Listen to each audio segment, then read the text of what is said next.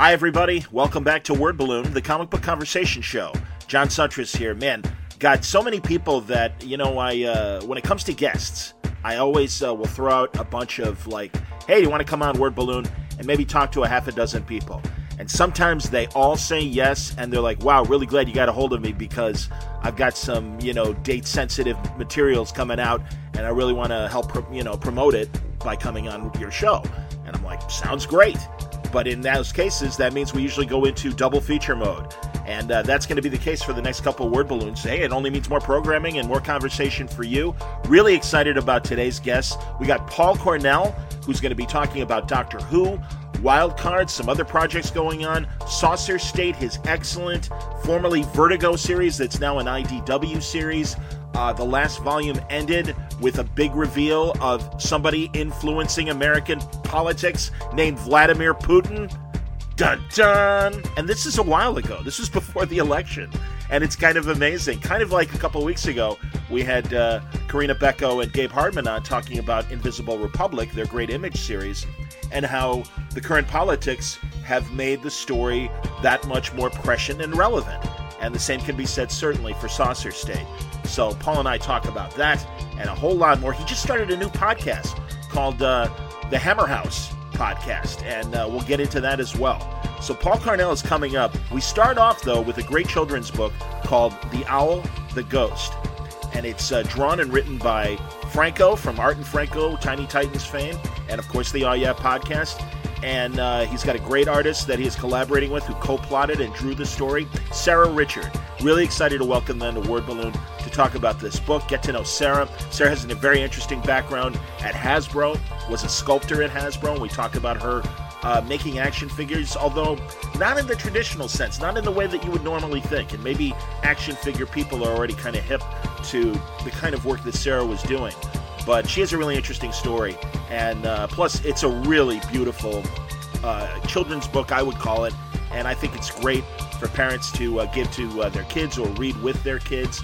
It was a big hit at C2E2. It flew off of their tables and at Action Lab, the publisher that uh, made The Owl and the Ghost. So it's uh, really fun. We start with them, and then we get into our conversation with Paul Cornell. Lots of fun on today's Word Balloon. It's all brought to you by the League of Word Balloon listeners. Thank you very much, League, for your support. I hope you've uh, been enjoying uh, what you've been getting from Word Balloon lately. Uh, only great and more things coming in the days and weeks ahead. So many first timers, and uh, great to welcome back some uh, good old friends. And uh, I'm just excited as hell to bring you the programming that we normally do.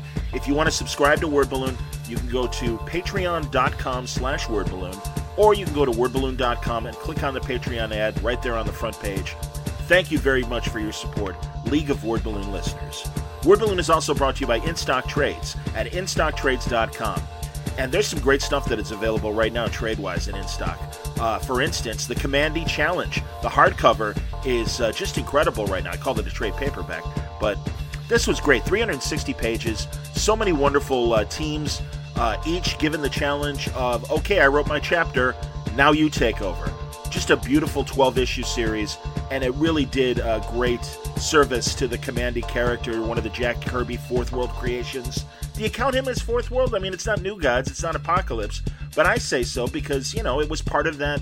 Uh, you know, I, I, unless unless Kamandi came later, you know, I'm gonna have to do my Wikipedia uh, research and, and make sure Kamandi was either part of Kirby's original groupings of books or did it come a little bit later. Regardless, such a great story, such a great concept, and uh, great to see it in uh, wonderful, talented hands in the Kamandi Challenge. 50% off. It's just $19.99 at In Stock Trades.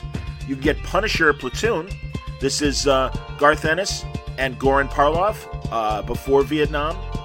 Uh, this is uh, Frank in the Army uh, doing his thing. This uh, collects Punisher the Platoon miniseries. 50% off. It's just $8.99. You can get Phoenix, Phoenix Resurrection, The Return of Jean Grey from Matthew Rosenberg and Leinil Francis Yu a wonderful uh, mini series, and I think uh, great work from Matthew. I, I love his independent work. I love what he's doing at Marvel. I can't wait to see what he does next. But this is 50% off, also $8.99. Just a couple of the great books available available to you now at uh, InStockTrades.com. How about Luke Cage, Volume 2, Caged, which was David Walker and Guillermo Sanna doing the art. Uh, man, I love David's take on Luke Cage.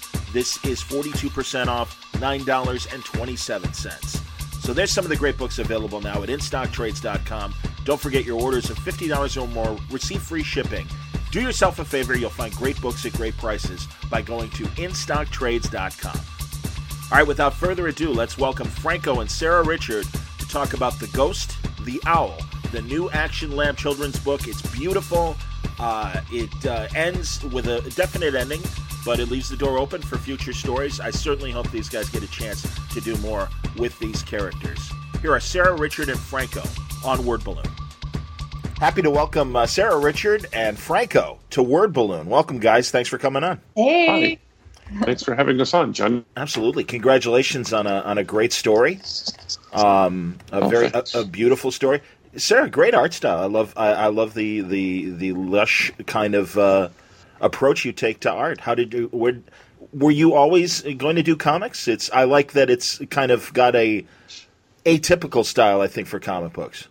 Oh, thanks. Um, yeah, I mean, I I'd always kind of wanted to do something with art, um, and I kind of fell into comic cons before anything, and I just sort of was having fun doing pinup illustrations for a bit, and then I guess when you just do enough conventions, it's sort of inevitable. so, cool. um, but yeah, I, I, do mostly covers, so I have more of a detailed style. So it was definitely really fun to try and translate that into pages. Um, but yeah. What's your art background? Where did you uh, learn how to paint? Uh, well, I've, I've painted all my life, and like I've used acrylic mostly, which is what the book's all painted in. Is, wow. is yeah.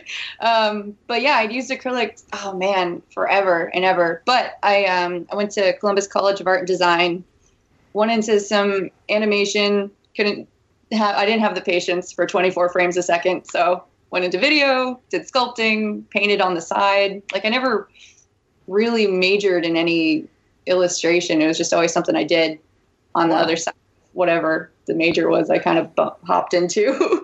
That's cool yeah, and then yeah, just started doing conventions after um, did some sculpting at Hasbro for a bit, and uh, the extreme amount of sculpting put me back into wanting to do art, uh, like traditional 2D art. So I've been doing that for like the last uh, seven years, I think now. Okay, for sculpting yeah. for Hasbro, were you making toys? I was. I was a little elf. Yeah. you guys worked in the tree, obviously. We did. It felt like it in the basement basement of a tree. Where is Hasbro? Where were you doing this? What city? Uh, uh, Pawtucket, Rhode Island. Oh, so, okay.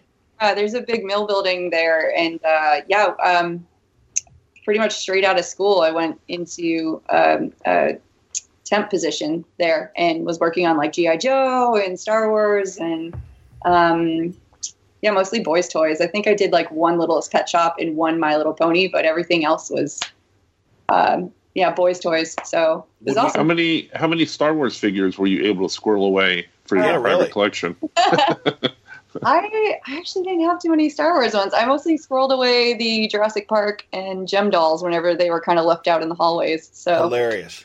Wow. Yeah. Did you were your sculpts for like GI Joe and Star Wars? Would they be characters we'd know? Um, yeah. I mean, I did a lot of like kit bashing, so there's a lot of pieces that I've sculpted onto things, but like there's uh, the Baroness that was a San Diego exclusive. She she looked like it was the big one that looked like she was in a coffin, kind of. Wow. But like, I sculpted her hair. I didn't do the whole thing, but I sculpted her hair. I sculpted a Zarana. I became the hair lady, kind of. like a, tiny, a, tiny, hairstylist. Um, that and, and, like the dinosaur girl for a bit. So that was like my two my two jams at uh at Hasbro. But That's really this is so cool. I didn't know any of this. This is awesome. Surprise! See? An onion. no, this is exactly. We're peeling the onion. I had, I had to come on Word Balloon to learn all this about you. This is true. Very much. You know, we know Franco already and everything. We know we know Franco's origin. Well, how did you, Franco? How did you guys get together for this? Um, for for this, uh, I well, know Sara for for a couple of years. I mean, uh, I you know, it's funny. Just the other day, I was going through uh, stuff in my storeroom, and I came across one of your your sketchbooks um, that you were selling at a convention, or I got somehow from you because uh, yeah. it's signed, uh, dinosaurs and stuff like that. Oh, um, and it was from a few years ago, so we've known each other for a couple of years. but it's you know the same relationship you have with any other creator that you know you do the convention circuit and you see them in different cities um, you know all, all, through the years. Um, and we were set up next to each other in boston comic-con? Yeah that sounds i think yeah, yeah. they, they all start to run together after a while right? But um, we were set up ne- next to each other in boston and we you know talking and stuff like that. And she had this beautiful um, owl print that she was selling. Um, but I mean, she was selling this thing. People were coming up, you know, right and left to buy this this owl print. And and I said to you at, at one point, I said, "Are these people you know, or do you not know them, or like you know, are they just fans and stuff like that?" She goes, "Well, you know, I know a few of them, but you know, a lot of them are just you know, just regular people." And I'm like, "Why are you not doing a book?" with with this. You know, you're you're selling this print hand over fist, and and it's gorgeous, but you know, why are you not doing a book? Um, that's kind of like how it all started uh, with this particular project, and hopefully many more. But uh, um, yeah, you said yeah, I don't really do writing. Yeah, I need um, more. I've got all these ideas, but like it's yeah, I just haven't not until recently have I had stories that I, I have the confidence to flush out, I guess. Because I wrote a pretty mean fanfic back in high school, but like. what kind of fanfic? Oh my god! You know what's funny is I checked on fanfiction.net and they're still up, but they're uh, yeah no never you will never find out unless very high or on Patreon. Oh, you're not going to tell us like Buffy or somebody? Oh, oh, that's nice. You're going to have you're going to you're going to give your your uh, fanfic on Patreon yeah, if you were to donate a ridiculous amount of money, yes. but uh, but yeah, I did like like I was obsessed with X Men Evolution, especially Nightcrawler for Fun. some reason. Yeah, and also like this anime called Saiyuki, and it's like oh my god, they're not bad. cool. Well, you know what? I, I was going to say they can't be that bad because the this wasn't just like me. The story wasn't me. You know, a lot of it came from Sara too. I mean, we we you know we're texting each other back and forth, and she would send me articles about things and and uh, you know ideas for things. Uh, so I'm like, wow, these are great ideas. I'm using this. You know, so I wouldn't sell yourself short there, lady. Yeah, right. Thanks. Yeah. I have the confidence. well, it's a great story. It's uh, you know the the animals take on kind of a human characteristic. There's a council of owls, and uh, the ghost is is very sweet. And and you know, I'm not a sentimental person, but this this did make me like, oh, that poor Aww. kid, the poor Johnny, kid. we tugged at your heartstrings. You did Johnny. tug at my heartstrings. It's absolutely true. like a tear, a single tear from you as one of our quotes or something for the back. I shed a single tear. I like that. That that's very good. Um, well, man sheds tear. Jaded old man. Sad but true. Um, but no, it's it really is. It's a, it's a great story. It's a it's a it's got a great kind of you know fable quality to it, and really your art knocks me out. I, I just think it's a, a really really impressionistic, uh, interesting style. Thank you. Yeah, I, I really like um, like Art Nouveau and Art Deco. So like that's a lot of the the real kind of influence behind some of the line work and mm. and and all that. Um, but uh, and like uh, Susan Seddon Boulet is like one of my favorite artists. She does these really beautiful like shamanistic portraits of like people animals, and it's all done in traditional style or a traditional media. And um, but yeah, it's just kind of how I've always how I've been painting recently, and just kind of put everything I could into this book. So uh, yeah, one one of the things too about this was when we we first talked about it. Um, she, one of the things she said to me, she goes, "I'm not really a panel person. Uh, I don't do like really panel sequence stuff." And I'm like, "We, you don't have to. Right? We can work. Yeah. We can work with this. We can yeah. work with this." And it's funny because in if you look at the very first page of the book, there's one panel in the book, and and uh, I asked you to put that one panel in. So I wanted people to know that this came from comic book people, but then if you look at the rest of the pages, there's no panels in, in any of the book except for that first page. Yeah, no, I'm we break with that quickly. Yeah, I'm looking yeah. now. That's great. Yeah, yeah. Sort of, kind of. If you're if you're into comics, it like gives you that little bit of a familiar sort of launching point, and then it completely does away with that. but it almost it it too. I mean, especially that panel kind of sets up. All right, this is the world, and then it sucks you in literally, and then all this stuff does kind of swirl around you and I yeah. like that. You know, I love taking people that aren't regular comic book readers into a comic book store today and point to something like this that does come from left field and not a traditional panel by panel story. And they go, "Wow, this is comics," and I think that's that's great. I mean, it's it's the same way that uh, your style is different, but I would say your story, your storytelling style reminds me of David Mack stuff. Oh man, that's a huge compliment. Thank you. oh yeah, we were just we were just talking about him actually yeah. before we came on. Great. Yeah. Did you guys did you guys see him at C two E two? I know every we were all there. Um, actually, I saw him in New York a couple weeks ago at the at the uh, Society of Illustrators for the Mike Mignola exhibition. Oh, that's cool. Um, I was walking out and he was walking in, um, so I got to talk to him there. Do you guys know him well? I, I mean, he's he's been a friend for a long time. He's a great guy. Yeah, I've known him for years. Yeah. I know him. I know him. Um, not well, but like I'll see him at shows, and he's always been like one of the nicest people. He's he's oh, super. Yeah. So I feel like he kind of forgets who I am, but every time I, I run by, I say hi anyways. Do you sh- have you shown him your stuff? Um, maybe not. I was always too kind of uh, sheepish. Oh, I hope, so- you, I hope you show him this honestly, because yeah, honestly, yeah. I think he'll. I, I, think he'll really respond to it because yeah, I think I think Kabuki fans and, and fans of his style and everything will. Again, there's another group of fans that I think would find this interesting. That's really cool. Yeah, we were. I mean, we were talking about him beforehand. About we were. I mean, I was just admiring how he is able to get watercolor because, like, the book's yes. in acrylic.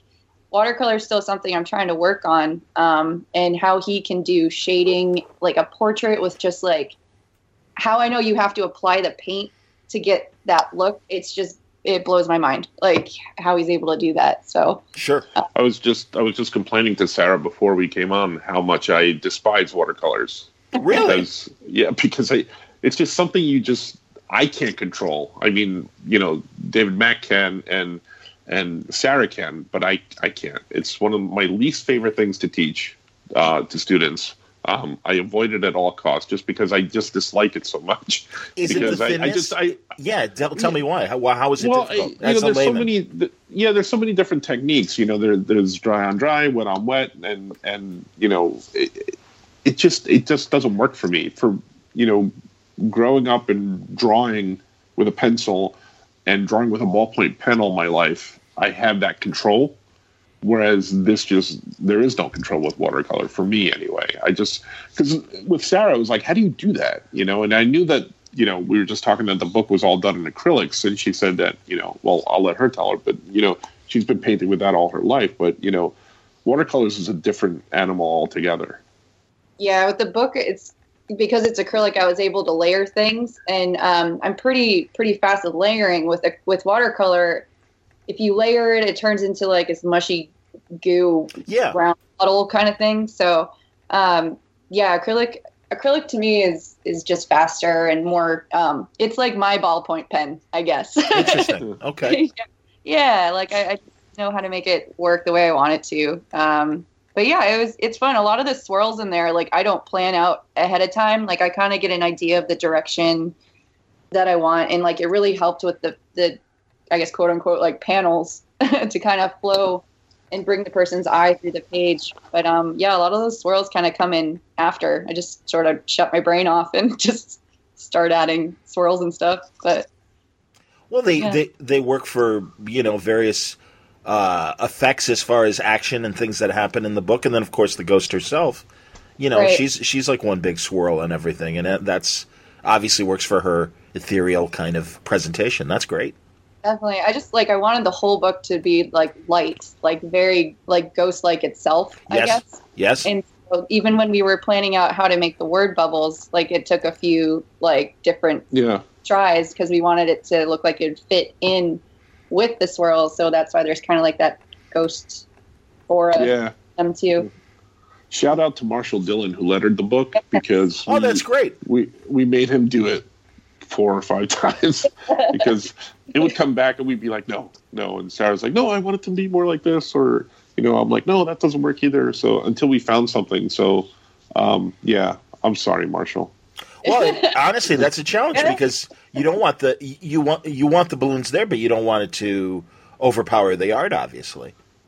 Right. Yeah, like trying to get everything to fit because it's like having that traditional media with the digital text was really interesting to try and get to to settle at this nice medium area.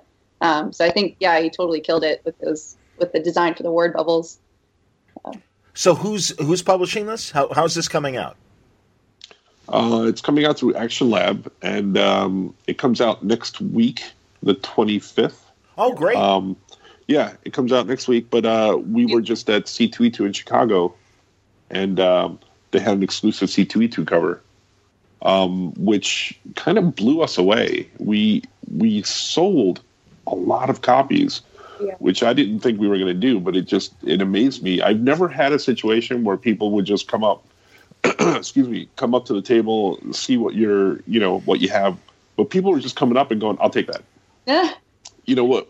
what is that? And you get halfway through your explanation, and they're like, okay, I'll take it. Yeah, it was crazy. Like I, I would tell people, you know, here's the new book out. Um, we good? Yeah, yeah. I didn't know what that squeak was either, but we're fine. Keep going. Yeah, man. All Francis, right. uh, are you still there? I just heard a pop out, so maybe we lost Franco for a second. Oh. You there, Franco? sorry. Yes, sorry. Okay. Oh, cool. All right. Go on. Uh, yeah, so at uh, at C2E2 uh, with with the the book that we had on our tables, um, yeah, when I when I would tell people you know what it was about, I'd I'd kind of also say it's a completely hand painted graphic novel too, and then that kind of just I'd see their eyes kind of go a little wide and they immediately start flipping through it, and yeah, it was like ten pages in, they're like, all right, cool, I'll take it. so it was really cool. Well, it's got it, has got that mouse guard storybook kind of feel to it, and I, I think for parents looking to for a book to share with their kids, I think this is that kind of book and everything. And uh, no, I, that doesn't surprise me at all. And again, I think your art is so distinctive in a, in a great uh, children's book way, a non traditional comics way that I think I could totally see people picking this up. And yeah, you know, now that you say that, Franco, I do remember you saying that. Yeah, they they cleared out of like several cases like seven or eight cases or, something. Yeah, like they well, I think the the total tally was they ordered 14 cases for C2E2, and I think as of today they had one left. Wow. Yeah, that's fantastic. So that just blew us away. Yeah. That's excellent. I, you know, um, are you guys uh, going to any stores? Uh, it's coming out as you say next Wednesday, but is it? Yeah, are you are you going for any signings and stuff? Yeah, uh, Funny enough, yeah, for Free Comic Book Day, Sara's coming down to New York for at um, we're going to be at Oh Yeah Comics. Excellent. Yeah. It's gonna be great. It's gonna be really awesome. I'm really excited. Um, I've always wanted to see the store too. So yeah, I'll be there at Free Comic Book Day. Um, I've got a signing in Springfield, Massachusetts. Oh, say it again because Franco was uh, coughing. Sorry. Way to go, Franco. Sorry. Sorry. No, uh, yeah, the um, I'm signing at Comicazi in Somerville on uh, Wednesday the second, and then um, uh, I've got a couple other signings as well. I think uh, we're also going to be at um, the day after Free Comic Book Day. Oh, we're going to be at Barnes and Noble in uh, Stamford or uh, what? Is it Stamford, Connecticut. Yeah. Okay. And Somerville, forgive me, you know, middle mid- Midwest guy. So which which state oh. is Somerville? it's in Massachusetts. It's right in Boston area, kind of. Yeah. So um, yeah, that'll be really cool. I'm really really excited uh, to to start up the signings and all the craziness when it finally actually comes out. You know. Yeah. Well, so is this your big debut, Sara? Uh, no, I've I've yeah. Done, well, tell me about your other books then. Yeah. Yeah. So I mean, other than doing uh, work on like My Little Pony and like other comic covers mostly, mm-hmm. uh, I did a, a book called uh, Kitty and Dino um, for Yen Press like years ago. Okay. Um, and it was nominated for an Eisner, which is pretty cool. Wow. Yeah. um, but that one's really hard to get a hold of now. Like it, it didn't, it wasn't really what the company um, specialized in. They're more of like a manga sort of um, translation publishing company. I feel okay. so they kind of dip their toes into kids books for a bit, and then um, yeah, it's just kind of floating around on Amazon now. It's kind of hard to get a hold of, but uh, but yeah, this this book I knew kind of what to expect going into creating a full book, and uh, if you were to see the two books side by side, it's it's crazy to see how I don't want to like toot my own horn or anything, but I got better. sure. um, it's it's uh, yeah, it's cool. Um, I have such a good feeling about this book though too that I think it's going to go above and beyond what uh, I could have ever expected the other book to do. Maybe, so. maybe another Eisner nomination for you. I'm going to get it. You know what? Because the book, the book looks just fantastic. I mean, yeah. she made me look, she made me look really good here, John. You know, I can tell. No, I knowing you, I, I yes, I would say so. I think. like the story is so amazing though too. It's just like it's so heartfelt. I mean, like yeah, feel something. Mm-hmm. No, definitely. I, honestly, you, no, you feel it. You really do. Re, uh, looking at looking at your work and, and really the two of you together, I think you've you've come up with a really cool story. So, is the plan to hopefully, if if well received, you've got more stories? Well, that's that's kind of a weird thing because the the deal with Sara was I don't know if you remember this, Sara, but it was if if we do this together, then you'll do another one with me right. for basically this one's yours, the next one's mine type thing. um, and she and she, you know, she agreed to it. Yeah, it's a very but, Ursula Ariel contract signing. It was really yeah. crazy. but uh, but what happened was before we walked into C two E two, um, we talked to Action Lab and they were talking about doing another one before yeah. the book even went on sale. Wow, that's great. And that kind of that kind of blew us away a little bit too. Yeah. Uh, and then the sales of the book blew us away even more. So yeah, we're just we're stunned, and I think we're going to do another one. Yeah. If, if Sara's game, I, I, know I am. You heard it here first. Yeah. nice. yeah. No, yeah. we've been we've been throwing ideas on on text back and forth. You know, um, uh, ever since he tweeted, "How about this?" or "What about this?" So, yeah. some scientific articles about um, how spirit energy is recorded and stuff.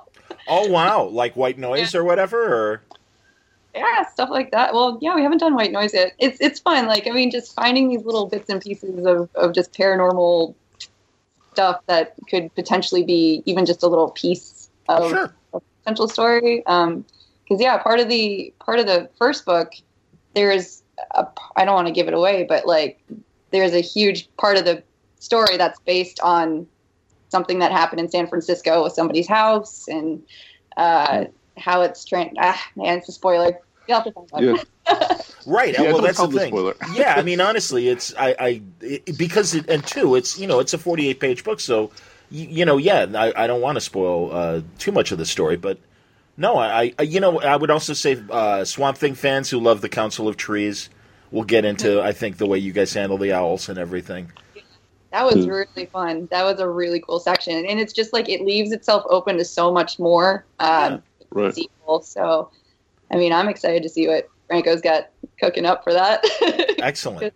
yeah, things things are brewing in my brain. They'll they'll be out. Yeah, it was just it was just so much fun to work with Sara. I mean, she's just so gracious and so easy to work with. Like I'd bounce something off her and and she'd come back with something else and and it just it just fit really well um, you know, like she would send me articles about things that she found. How about this? What about this? And and um, you know, as we as I was working the story, she sent me this one, and I'm like, oh my gosh, this is it. This is this like kind of pulls the whole thing together, and it was kind of what I was looking for. So um, it was a good working relationship, and yeah. and uh, I definitely want to do it again.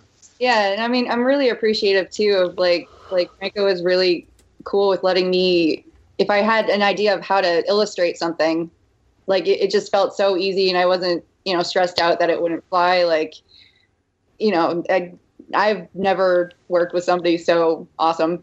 Love you man. Oh, thank you. That's very nice. Thank you. That's beautiful. Well i would i would get i would get these random texts from sara saying you know well, well what if we did this? And my usual response is it's our book. We can do whatever the f we want yeah even if I would say that over and over again, I it would just never get through my brain because it's like I'm so used to like NDAs and like what an editor wants and it was just so cool to just whatever came to mind, I could put in there, and it would, you know, it would work for everybody. Yeah, that's oh, excellent. Yeah. I mean, you know, I know that you have creators on here all the time, John, that talk about you know create their own stuff and doing their own thing, and man, it's kind of cool when you do. I you bet. Boarding, like looking at the book when it was done, like actually being able to hold it finally, like I mean, we scared the dude that we were signing the book for. Like, there's one guy who was the first to get it signed. I was screeching like a banshee. yeah, because well, it was the first time you'd actually really like gone through the book. Well, also because like, it was, yeah, because it was a false start for us as well. Because we we were there on Friday. Or uh, no, sorry, I was there on Thursday for the retailer summit, and the book was supposed to be there for the retailer summit. And I get there and I found find out that the book wasn't there. Uh, so I go to talk to Action Lab, and they're like, "Well, we don't know what happened. We're trying to find out." The, they call the printer, and the printer's like, "Yeah, it's sitting here on the floor of the factory." and they're like, "Why? It was supposed to be here today."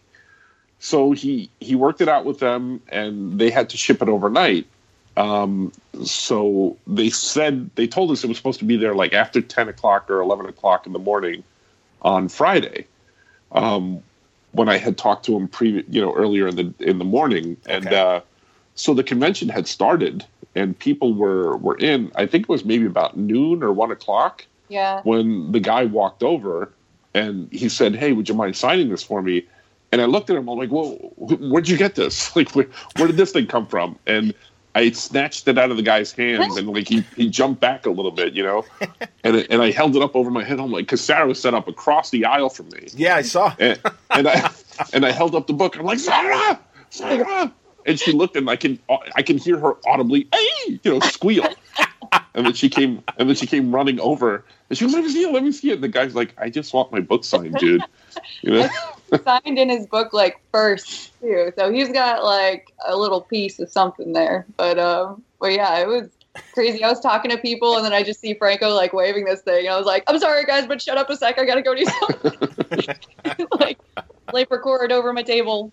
Came oh, over to Franco God. and yeah, just like holding this thing that it took me like it I think it, it was about a year of painting. About a year, yeah. Yeah. And to have it like tangible like you can watch you can see pdfs all day and that's that's fine but like just holding a tangible book it just really is one of the most fulfilling things i've ever felt as an artist so uh, yeah, and I, I don't want to. I don't want to. You know, laugh off or sneeze off those those PDFs because man, on a random on a random Wednesday afternoon, I would get an email from Sara with with a, a new page, you know, or a text, and I just stop everything just to look at it because they're just like gorgeous to look at. Absolutely. Um, you know, and sometimes she'd send me two at a time, and I'm like, oh, double bonus. You know? Yeah, yeah. I was trying for five at a, at a time, but I got too excited, so sometimes, yeah, I would kind of just send like one or two, mm. and yeah, yeah, I just remember when you said that like your wife thought they were really beautiful, and that meant so much too. Like, yeah, because she hates my artwork. she, she gonna rub it in a little bit more. Yeah, well, you know, you know how they say, you know, you as an artist, you're your own worst critic. Yeah, yeah. mine, mine is my wife. She, will, she will, she will, she will not hesitate to criticize. Well, this doesn't look very good. But when your page just came in, she goes, "Was that another Sara page?" I'm like, "Yeah, but I'm looking at it first. I wrote the, I wrote the damn thing. I get to look at it first.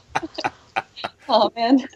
well, the PDF that uh, you guys sent me, I, I looked really great on my Kindle, and uh, yeah, I, it does, it does come through, and. Uh, no, I look forward to seeing the uh, the physical copy uh, at my comic store ne- this Wednesday. The Ghost and the Owl, and it's a hardcover, but it's uh, absolutely worth getting from Action Lab, uh, from uh, Franco and Sara Richard. No, I appreciate you guys coming on and uh, talking about the book. Continued success. What's the next convention for both of you? Um, I've got a small one in New Hampshire coming up on Sunday. it's Granite State. Oh, Comic. sure. Oh, yep. Yep. And, and then end of the month, uh, will be Calgary. So that'll be my first show when the book's officially released. So I'll be up at Calgary Comic Expo. Wow. Uh, not sure if I can get all my books up there because it's kind of a ways for me. But um, yeah, I'll be happy to sign whatever comes through up there. So mm-hmm. yeah. excellent, Francis. And I'll be at um, yeah. I'll be at East Coast Comic Con in New Jersey uh, the weekend of the twenty seventh. Oh, and good. Then uh, I think I'm doing uh, Heroes Con this year and uh, New York Con later on. Sure. And I'm sure a few Terrificon at Mohegan Sun in uh, in uh, Connecticut as well. Excellent. Oh yeah, I think we're both. Actually, yeah, I think you're going to be there too. Possibly, yes. I have to yeah. talk to you about that. Yes. Outstanding. Um, all my uh, convention uh, appearances are on my website too. If anybody wanted to check those yeah, out. what's your website, Sara? It's uh, it's myname.com. So Sara.com. Yep. Cool. No H, no S. so. Right. Yes. S A R A, and then yeah, R I C H A R D. Yeah. Very cool, man. Excellent. Well, no, this is great, guys. I, I honestly uh, thank you for making me and the Word Balloon audience aware of this great book. I, I absolutely recommend it and I think it's a it's a good first reader in a lot of ways. And I think again, I think it's a great book for parents to read with the kids, and I think they will very much get into the fantasy world that uh, Sara Richard and Franco created with this excellent story, "The Ghost, the Owl from Action Lab." Thanks, guys. Thank Thanks, you. Johnny. That's Sara Richard and Franco. I look forward to our next conversation about the ghost and the owl. Or, pardon me, the owl and the ghost. See? I'm all scrambled. You know, it's the weekend. What can I say? On to our conversation with Paul Cornell. Paul, it's uh, wonderful to have him back, and uh, we're certainly talking about Doctor Who. He uh, just released a adaptation of Twice Upon a Time, the final Peter Capaldi adventure. It was the Christmas special. It was a crossover with the first Doctor, and my God, it was so beautifully acted. And I love when uh, they adapt things like this because you really get to go inside the heads of the characters more in these adaptations. The Target books, as we discussed, were such an important part of the Whoverse uh, as they were being made. Americans certainly got to know the first three Doctors that way when we were only getting the Tom Baker shows back in the 70s and into the early 80s until the Peter Davidsons and the, the Pertwee started to pop up. And now, obviously, everything that's out is probably available. But um, it was a wonderful introduction. We all we both pay uh, great respect to Terrance Dicks, one of the great uh, writers that uh, did not only Who uh, episodes but also adapted a lot of the Target books. And then Paul also is contributing to the Wild Cards um, paperback series, uh, George R. R. Martin's uh, wonderful series of superheroes in the real world. I've been reading them since the 80s, and uh, it continues to delight and entertain. And this is a British centric volume, plus an additional non British volume that Paul is contributing to.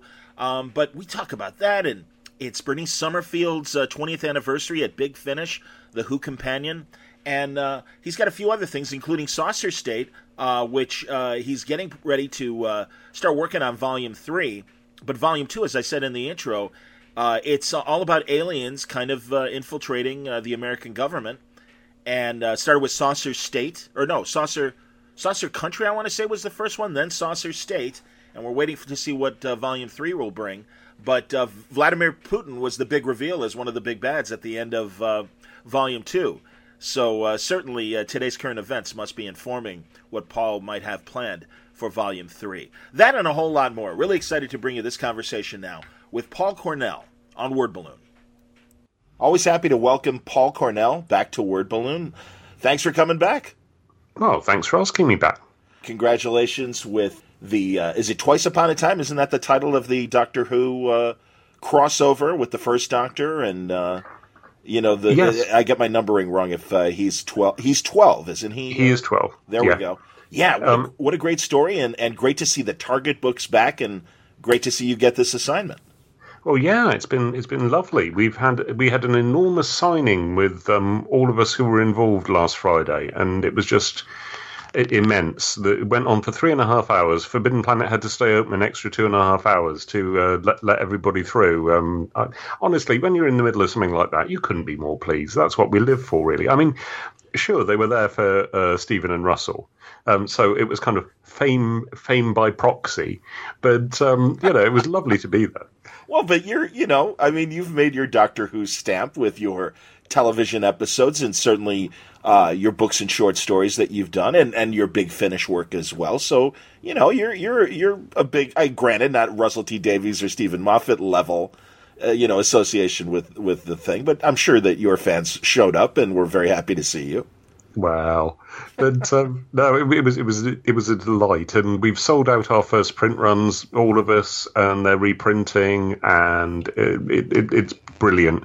Um, they they called me up to ask about this late last year, and um, I kind of I, would already said that I was finishing up Doctor Who that I, I was only going to do my own characters from now on. Oh, okay. But, but this was too delicious to pass up. It was um, just just uh, to be a target author. That's um, that's quite something, and I'm quite content now because there's nothing left in Doctor Who that's as delicious as that. Understood. So I, I can now say once again I am back off to just doing my own characters. well, I'm glad you had this opportunity because even I, in America, growing up, really loved the dark the Target books. At the time, we only were getting uh, mostly Tom Baker stuff, and this would be the late '70s or even the mid '70s. I remember getting mm. Tom Baker stuff. Uh, Chicago WTTW television, public television, and uh, I remember too we got a bit of the Pertwees, and then we got all all the Pert- Pertwees that survived. Um, but that was it. So really, to understand the history of Doctor Who, we leaned on the Target books, and they're great. They're they're adaptations of the show, as is your episode or hmm. your your your novel. But they and and you, it's just as good as the Targets were in terms of being rich and getting a little deeper as much as yeah. a, you know being a television adaptation and it really was this wonderful way to understand the history of Doctor Who before you know certainly what few other previous uh, episodes have survived and now have been playing all over the world. So it's great to see your involvement. And and yeah this is just another great example. I think uh, the, yours is the only of the currents that i that i read but i thought it was tremendous. And you know you oh, get you, you get it yeah you get inside of both the both doctors' heads in a way that the television show isn't able to do. And I give Bill a happy ending, which was uh, something I really wanted to do. Absolutely, great, great television production, and that guy David, and I forget his name, the actor that played Hartnell. Oh, David Bradley. David Bradley, who's so good in man uh, everything he does. I love him mm. in uh, the Edgar Wright movies when he pops up as well. Um, mm. But my God, when they when they first cast him to be Hartnell for that BBC produced, you know, kind of biopic of Hartnell and everything. It's scary how much he looks like him. So much more. I thought they did a great job with the Five Doctors and the actor that played Hartnell, and he was different, but it, you know, it was fun seeing that guy kind of being the first Doctor. But yeah, uh, David really becomes the Doctor in that in that television episode. Well, yeah, and uh, of course I got to write uh, uh, Jodie Whittaker very briefly at the end, which was a great pleasure. That's excellent, man. So, you know, have you ever? I, I, don't think I've ever asked you who your favorite doctors are. Do you, are you able to do that, or oh, yeah. Able, yeah, oh yeah. So, well, yeah. of course, I'm, I'm, a Who fan. I've got the I've got a list sitting in the back of my head at all times um, of, of, anything.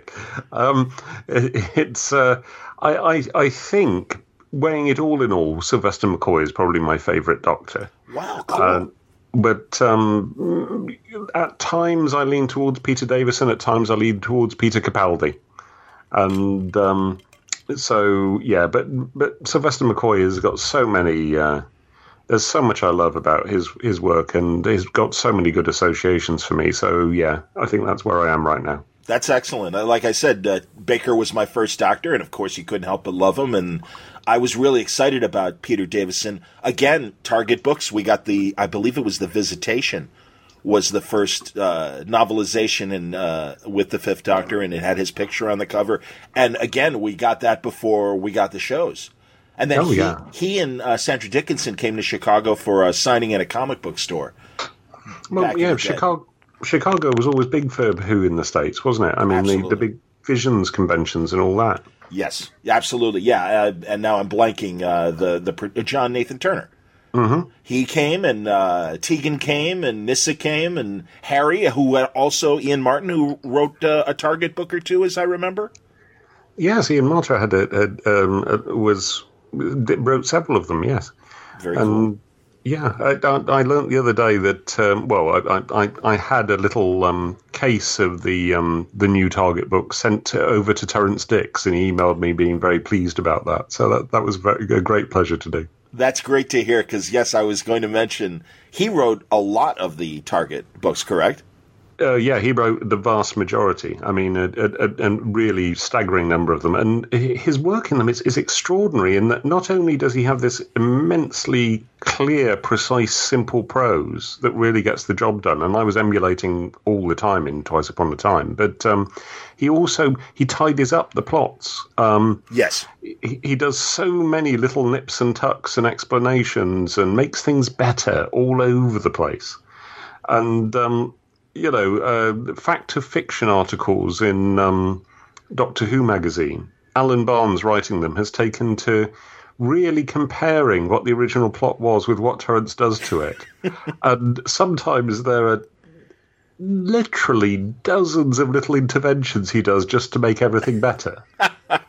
well, and also then um, the budgets were small, and you really had to use your imagination. I think. I mean that I, I, remember that one Tom Baker episode, and I want maybe it was the horror of Fang Rock or something, where it was like a stuffed animal was like the the the monster. I could be misremembering which specific episode it might Possibly, have been. The stuffed animal sounds like Talons of Weng-Chiang. Yes, thank you. Absolutely. Yeah. See, there you go, Paul. But or uh, there was there was the Taran Wood Beast, uh, uh, which but that only pops up for a moment. Um, but my point being that, as you say with Terrance Dicks, the books really do. Your imagination is much more expansive than I'm sure whatever the television mm. budget was able to produce. The War Games is a great example of that. The, I believe that's the last of the uh, uh, Patrick Patrick Troughton uh, stories, right? Mm. Yeah, and, and, yeah. and the, the, book actually uh, it, it's a bit a, bit too cut down. Um, yeah. I, I, think I think the the TV version of the War Games is excellent, and oh. it's been it's been gaining um, gaining critical um, respectability hugely in recent years.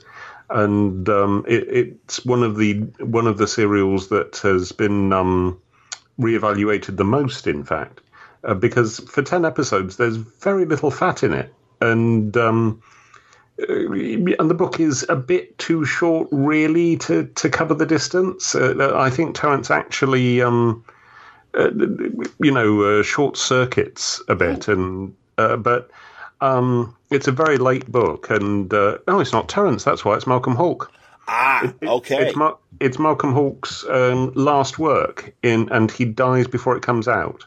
Interesting. Um, wow. And um, so yeah, but Anyway, um, no, I'm glad you mentioned that because again, and and I haven't seen the War Games yet. I I don't know if I'm sure it's on DVD or whatever by now. Oh yeah, well every, every everything that exists is on DVD. Of course it is. Yeah. Yeah. no, that's great, and you know that's that almost feels like on Her Majesty's Secret Service in terms of. I think serious Bond fans look at that and you know, other people, yeah, George Lazenby, whatever. And it's like, no, no, no. George Lazenby may not have been the actor that the other Bonds have been, but you have to, you know, say from a story standpoint, and just that I thought personally, I think from the direction they go into with that Bond movie, I'm like, he's in one of the best Bond movies. It's no, he's mm. not the actor that the others are. That's my opinion of of uh, on Her Majesty's Secret Service. As a, as a Bond fan, I'm assuming. What what do you think of uh, that film? Well, yeah, um, I, I, I, hold much the much the same opinion. I I quite like how different he is. Actually, yes. Um, I, I I like. Hello, my name's James Bond.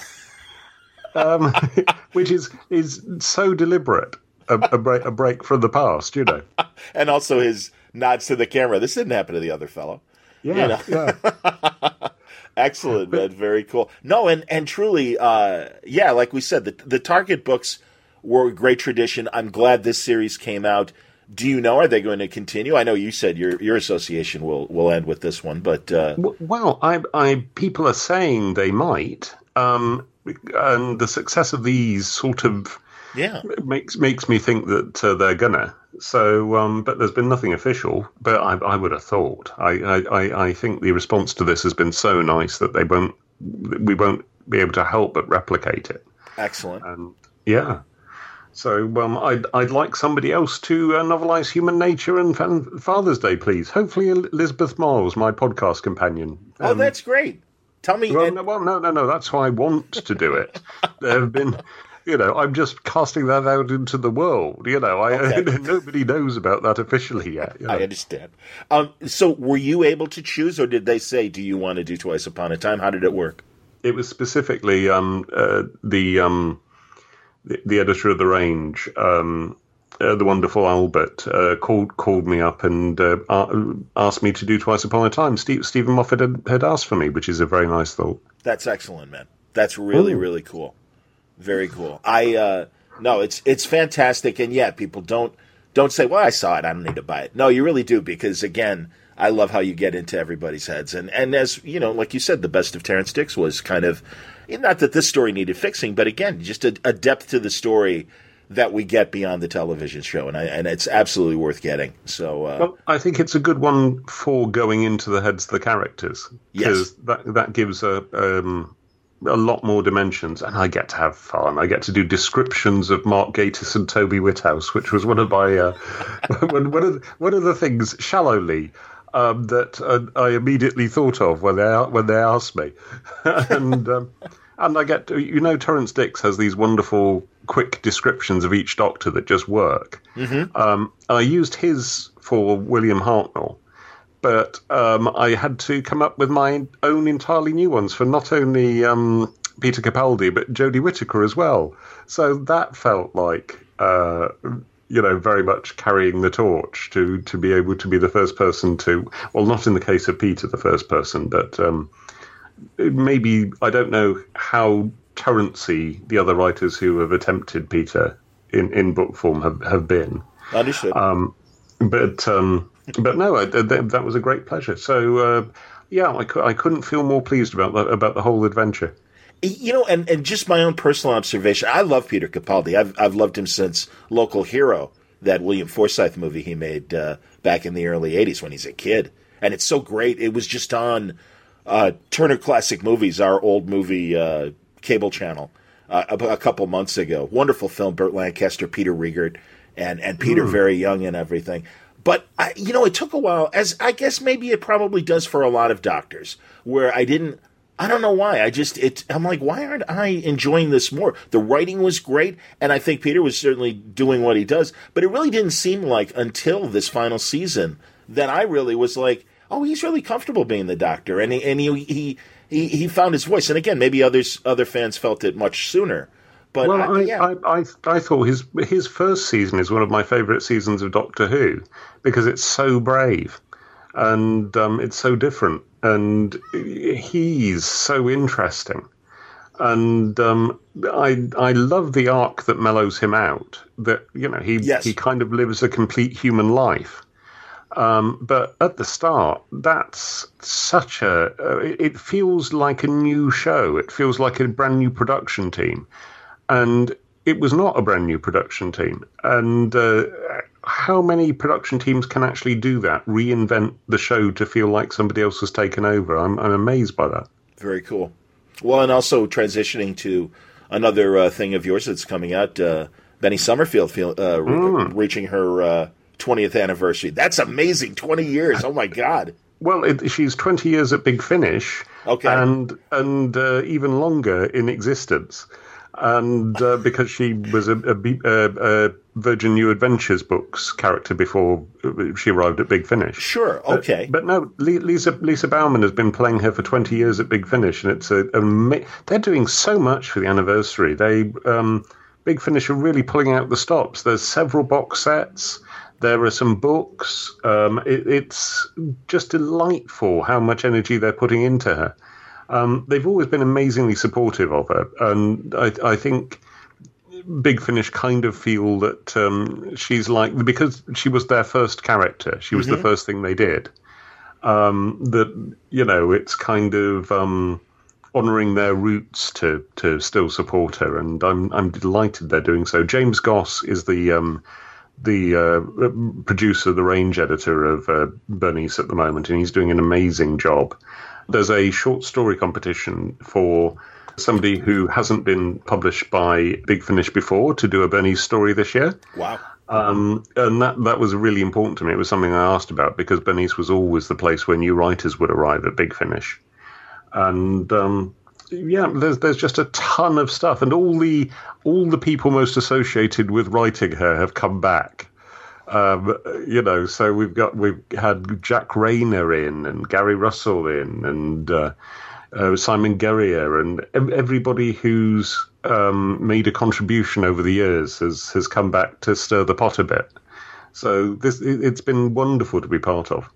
Excellent, man. I I'm such a fan of radio audio drama, I suppose, because certainly now with uh, the internet and the different platforms, uh, and certainly books on on tape as well, or yeah, books on tape. I'm showing my age, uh, but you know the the ability to do audio drama. Uh, you know, and, and it's it's an art that uh, it's only in spotty uh, places here in the states. But I'm really mm. glad that uh, it's such a great tradition throughout the UK and throughout Europe. And man, I am constantly listening to BBC Four Extra Mm. for uh, for their new audio dramas and stuff. And Big Finish always does great stuff. Before we started recording, I was telling you, uh, Chris Thompson of Titan Comics and I were talking about how much we loved uh, the Prisoner adaptations mm. that Big Finish has been doing, and I'm such a fan of the old Patrick McGoohan show, and I, I really do think that those new ones that Big Finish has been doing have been exceptional, and they've they always are, been great with the new stuff. They are excellent. The um, uh, Big Finish, I think it, uh, there was a conversation recently. They're trying to work out if they're currently the biggest producer of audio drama in the world because um, they may be doing slumps. They may, may be doing more than the BBC are. That's amazing. wow. And uh, because they, they do come out with an awful lot of stuff every month. True. And, and um, I love the fact they're moving on to original work now as well. That they're coming out with series of their own. Absolutely. Uh, so um, yeah, it, it, it's been the um, uh, one of the the initial Benny's anthology for the um, anniversary year is out now, and the box sets are all forthcoming. And there's even more stuff I know about which hasn't been announced yet. That's wow. the lovely thing. Amazing. Um, there's going there's going to be something something Bernice Bernice every couple of months throughout this year. It's it's tremendous stuff. It's great that it's you know that she's taken a life of her own and become such a a big character. As you know, I mean, yeah, because never this was like you said it started in the virgin books this was not a, a television whoverse character mm. and um, I, I, I think as when Lisa arrived, I then I immediately kind of could could not imagine another voice for Benny. That's amazing. Uh, and um, you know, uh, she's really put her heart and soul into it over the years, and uh, you know, has has become a power at Big Finish herself with directing things. And, oh wow! Uh, yeah, uh, which is is tremendous. You know, she she works on so many other ranges apart from Bernice. Um, so yeah, it, it, it I, I love it when um, when Bernice gets involved in uh, in other ranges as well. So the um, the fact that we've had some Doctor Who crossovers and uh, yeah, it's been great. It's been great. Have you written a lot of audio drama yourself? Um, not so much. I've written a couple of things for BBC Radio. Um, I wrote an adaptation of an Iain Banks story with the um, cooperation of of, of Banks, um, and uh, I, I, had another horror play on on the afternoon play slot. Sure. And, and I've done uh, three or four things for Big Finish over the years. Um, How is it uh, writing that compared to novels and comics and the like? Well, it, it's it's. A, it's an entirely different discipline of its own. Sure. Um, you just have to bear in mind all the time that you can't see, and, uh, and find and find a way to um, to convey information um, without it seeming clunky. It's it's quite a skill. People have conversations where they offhandedly refer to their surroundings a lot. Sure, um, of course, yeah, exposition that way certainly. Yeah, I, but do no, go, on. Yeah, I was going to say no. Go on if you had more, please. Mm, no, no, no, no. Okay. Uh, craft is is is complicated. Well, and um, I noticed too on your blog you've got a new Audible short story. Now, is that uh, a short story made for audio, or is yes. it an adaptation? Oh, please tell that's, me about it. That, that's out this week. Um, it's um, it's called A Conclusion. It's an Audible original. Um, it's a hard SF story. Um, they're putting out three anthologies of stories that are completely commissioned for Audible. They're not available in print form, in prose form, anywhere. They are simply read short stories. And um, I'm one of their science fiction volume. which um, is called uh, uh, Jali, J A L I. And I mean, amazing company of people like uh, Lauren Beukes and Ken Liu. Cool. And um, these anthologies, there's a crime anthology and there's a literary anthology, and all of them are free to Audible subscribers. If you're already an Audible subscriber, you can just download them for nothing. Excellent. And and mine's read by um, Damien Lynch, who's one of my favourite voice actors. He was the um, voice of all my Shadow Police novels. Fantastic. Um, so uh, I couldn't be happier. It's nice to write hard SF. I don't get to exercise those muscles very often. And the story's about um, uh, simulation theory, um, the idea we're all living in the Matrix, um, but and and despotism and um, taking those two things to an extraordinary degree, and um, it's it's not bleak. I think there's hope at the end, but it's my dystopia, and um, I'm yeah, I'm very pleased with it. it, it it's uh, they asked me specifically, which was also pleasing because apparently I do quite well on Audible. So um, they wanted to round up people who already had audiences for them. That's fantastic, man. And you know, I do love science fiction presented in audio form because I really do think you can get immersed in it and really lay back literally and and, and find yourself mm. in that world. And you know again big, big finish does such a good job with that and the right audiobooks i think are able and to each, convey each that is and each story is only about an hour so um, cool. it's an easy listen.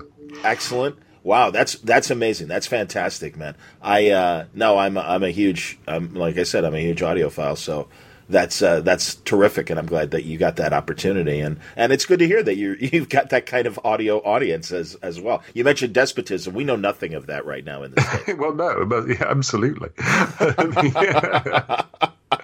and we only laugh because we're crying inside. You understand? Oh so, yes. Oof. But I, am I'm, I'm up to quite a bit um, social media wise right now. I'm I'm doing a, a Reddit AMA um, on the 28th of April. Excellent. I'll make sure that this comes out before then, so people can jump in on that. Go on. Oh yeah, and um, I'm I'm writing this uh, email newsletter uh, for subscribers every Friday, and um, it's really enjoyable. I'm I'm pouring my, my energy into it. I'm uh, kind of writing a diary about what I've been up to every week, professionally and otherwise, and. Um, it's a whole new art form for me. Um, and uh, if you if you fancy signing up for for that, um, it's uh, on, just pop along to my website paulcornell.com, and there's a sign up form on the front, and um, you just get one email a week from me where I talk about projects I'm working on, and I'll be spotlighting a unpublished creator every week. Um, so if you are an unpublished creator in the SF fantasy field or whatever, um, you know, I'm looking to uh, put you forward, um, and the details of how to do that are on the newsletter. And there's there's uh, about every um, month or so there's a prize com- contest. It was every week when I started out, but I, honestly, I ran out of good prizes. Um, and I went, I went, and looked in my cupboard of um, my back catalogue cupboard, and I thought, well, I, I can't. We're going to get down to the. Would any of you like a copy of my first SF novel, which goes for 10p on Amazon? I, I thought I'm, I do not want to go there. I'm going to stop the contest now, and. Um, but uh, we'll, we'll, get good prizes on a monthly basis rather than shoddy ones on a weekly basis. I thought, and um, so yeah, that's that's been great fun. Um, and uh, yeah, so I'm I'm kind of uh, all sorts of stuff is happening um, in the air right now, but I'm I'm I'm largely waiting to hear about exciting things, and um, yeah, it's it's an interesting point to be because uh, I'm, I'm actually today I got some positive news and I'm moving forward on stuff. But I'd actually started writing offhandedly a fantasy novel just for something to do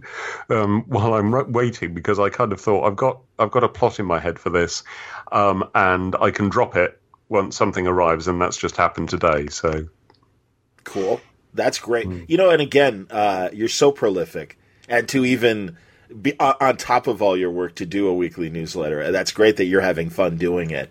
And uh, yeah, well, I, mean, I, I, I, couldn't do it without, honestly. Sure. That's yeah. no, that's that's awesome. Uh, do you write every day? I mean, do you take you know the yeah. weekends off or whatever, or are you writing oh, every day? Oh. No, I take the weekends off. Um, okay, I can't help but I can't help but take Sundays off because Caroline's business. I, I have to be doing childcare for a lot of it, and and um, but yeah, uh, I, every weekday um, I, I try and do uh, 2,000 words or uh, five pages of comics or uh, five pages of television.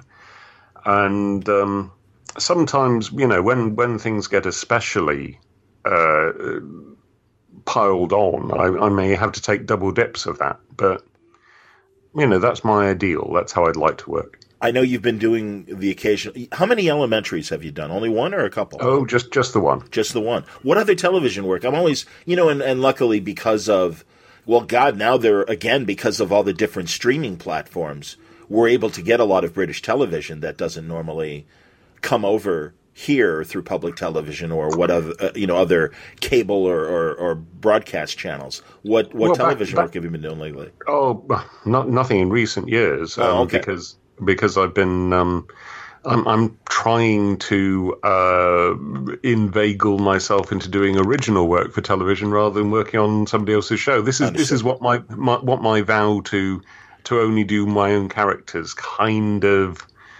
uh, kind of adds up to that. Sure. Um, because I'm I'm I'm fairly financially comfortable, so I thought I've got the time now uh, to have a space to to write some big stuff of my own and see if I can move up. You know, sure, that's the dream. Absolutely, yeah, and it's yeah. certainly in this environment currently. I mean, I know a lot of your peers obviously are.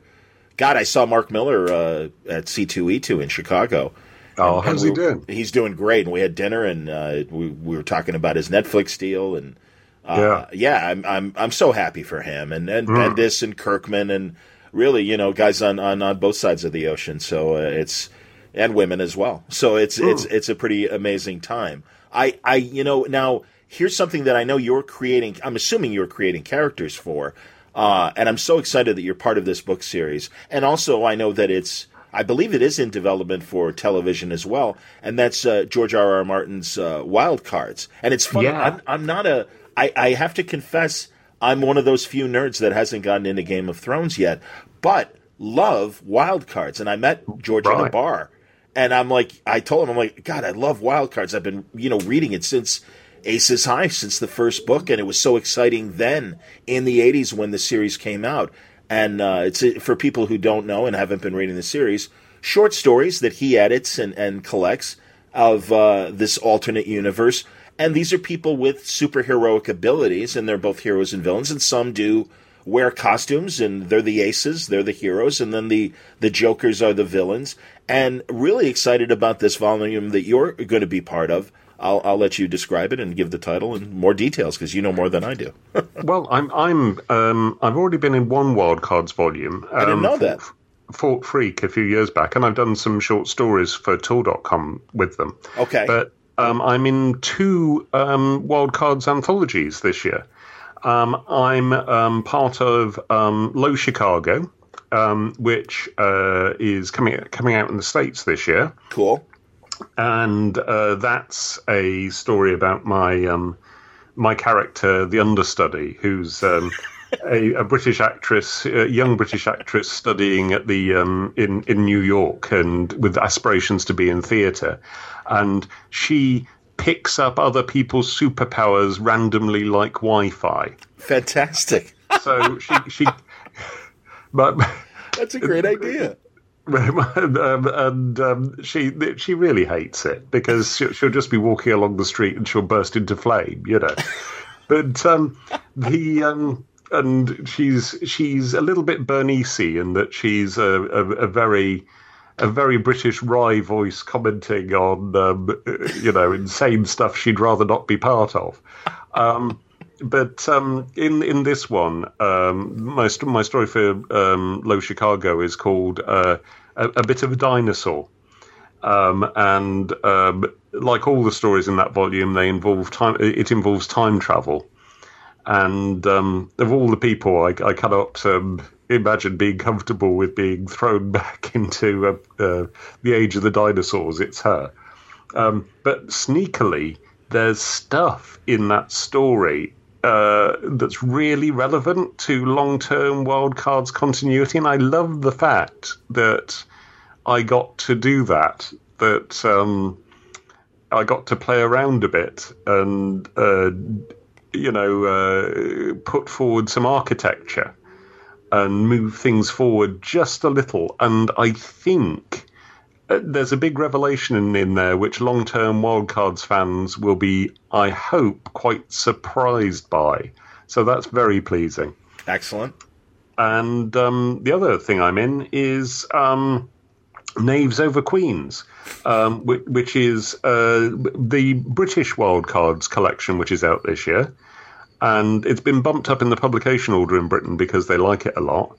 And it's uh, the entire history of the wild cards universe in Britain. and um, so we've got stories from every era of wild cards, but it, it, only in, in a British context. There's loads of British writers involved. There's Charlie Stross, there's Peter and Emma Newman, there's all sorts of people. And um, actually, um, uh, there's Emma Newman and there's Peter Newman. They don't work together. Oh, okay. And uh, it, it's um, basically um, it's a, it's a, a, very British take on the whole phenomenon. You, what I love about Wildcards is that it's a superhero universe that's been running in real time mm-hmm. since for decades. And so our characters actually have aged and died, and the world has changed, and things have moved on. And that's so rare in superhero universes. Absolutely. My, my character for Knaves Over Queens is Charlie Soper, who's um, an MI5 um, intelligence officer in a very uh, realistic, very run down John le Carre way.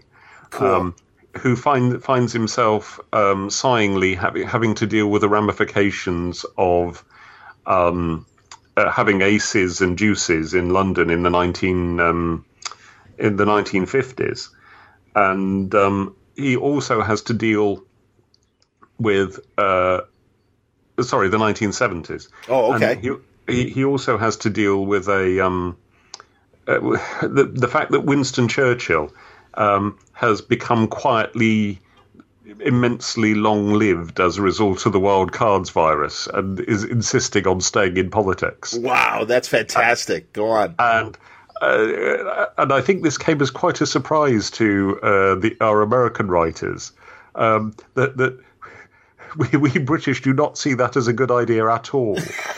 and, and, so it's a it's a story that's very anti that concept.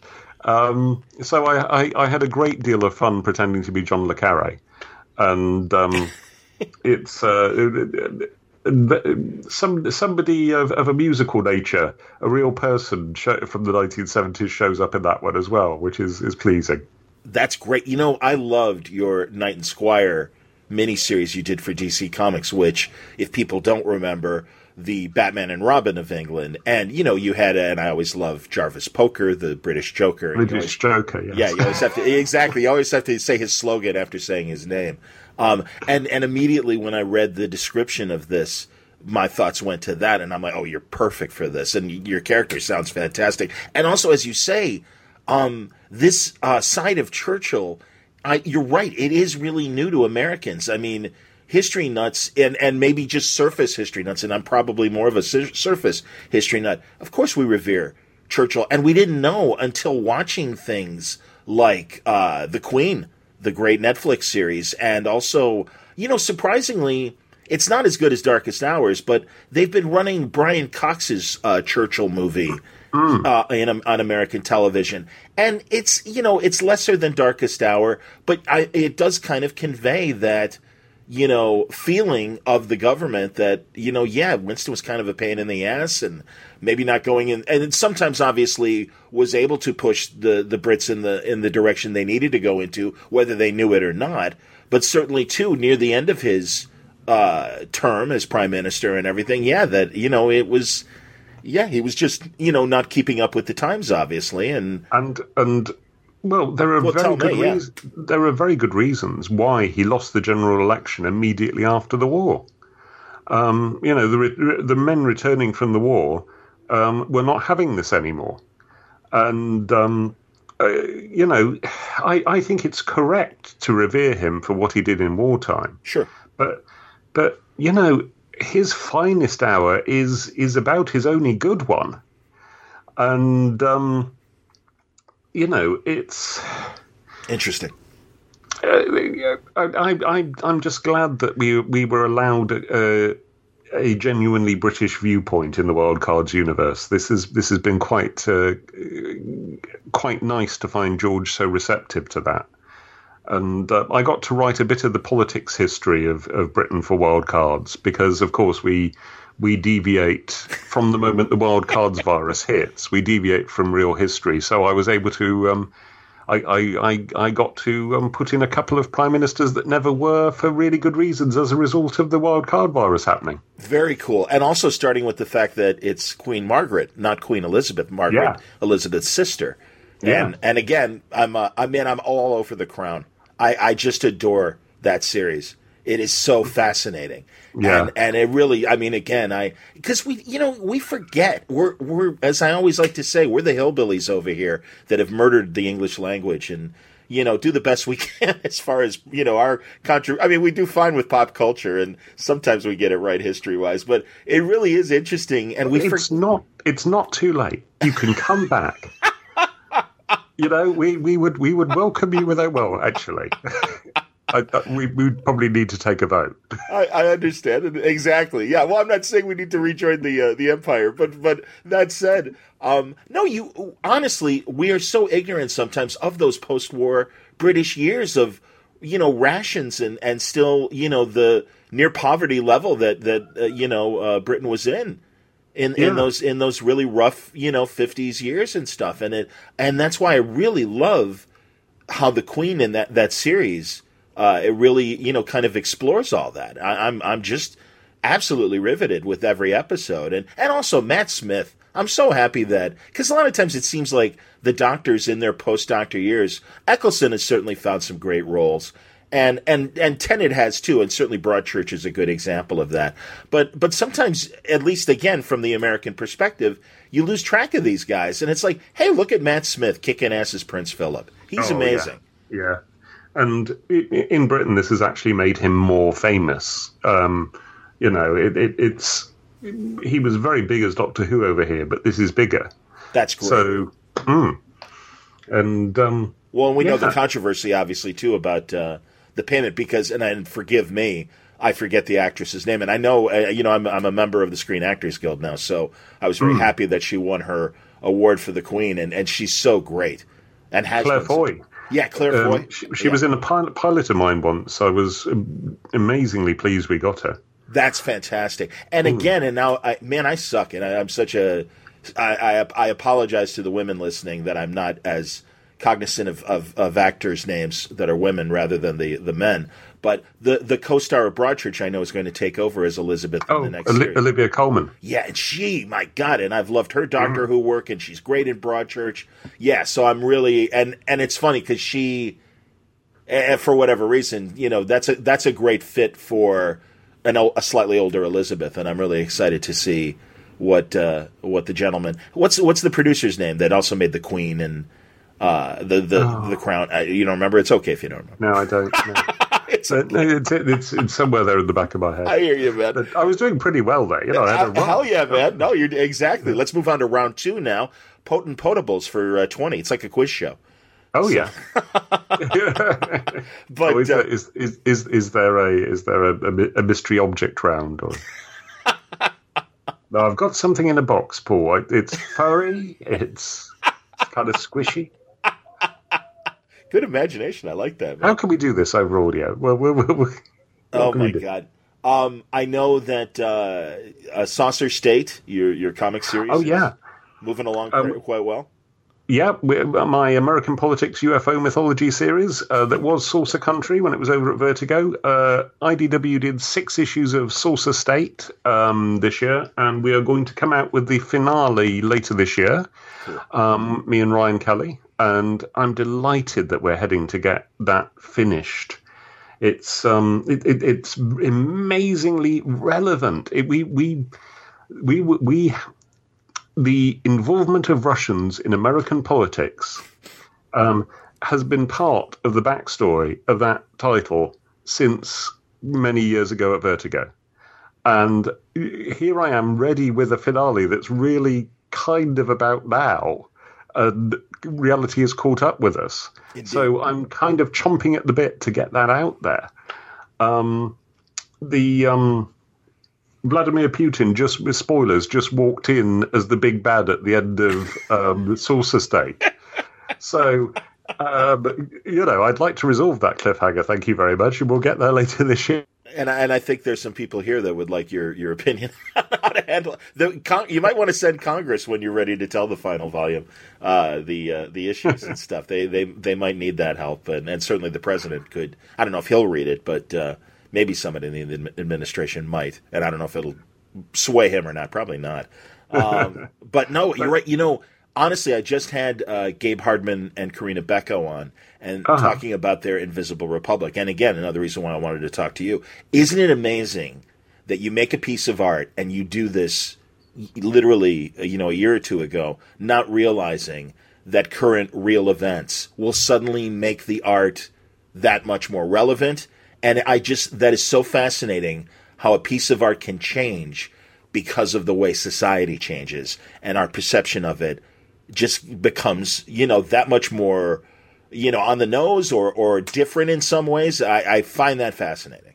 Oh, absolutely. And um, it's it's brilliant to have surfed the zeitgeist a little. Um, it, it, the just watching this come true around us has been a disconcerting experience. And um, war these days being fought through uh, memes, through ideas.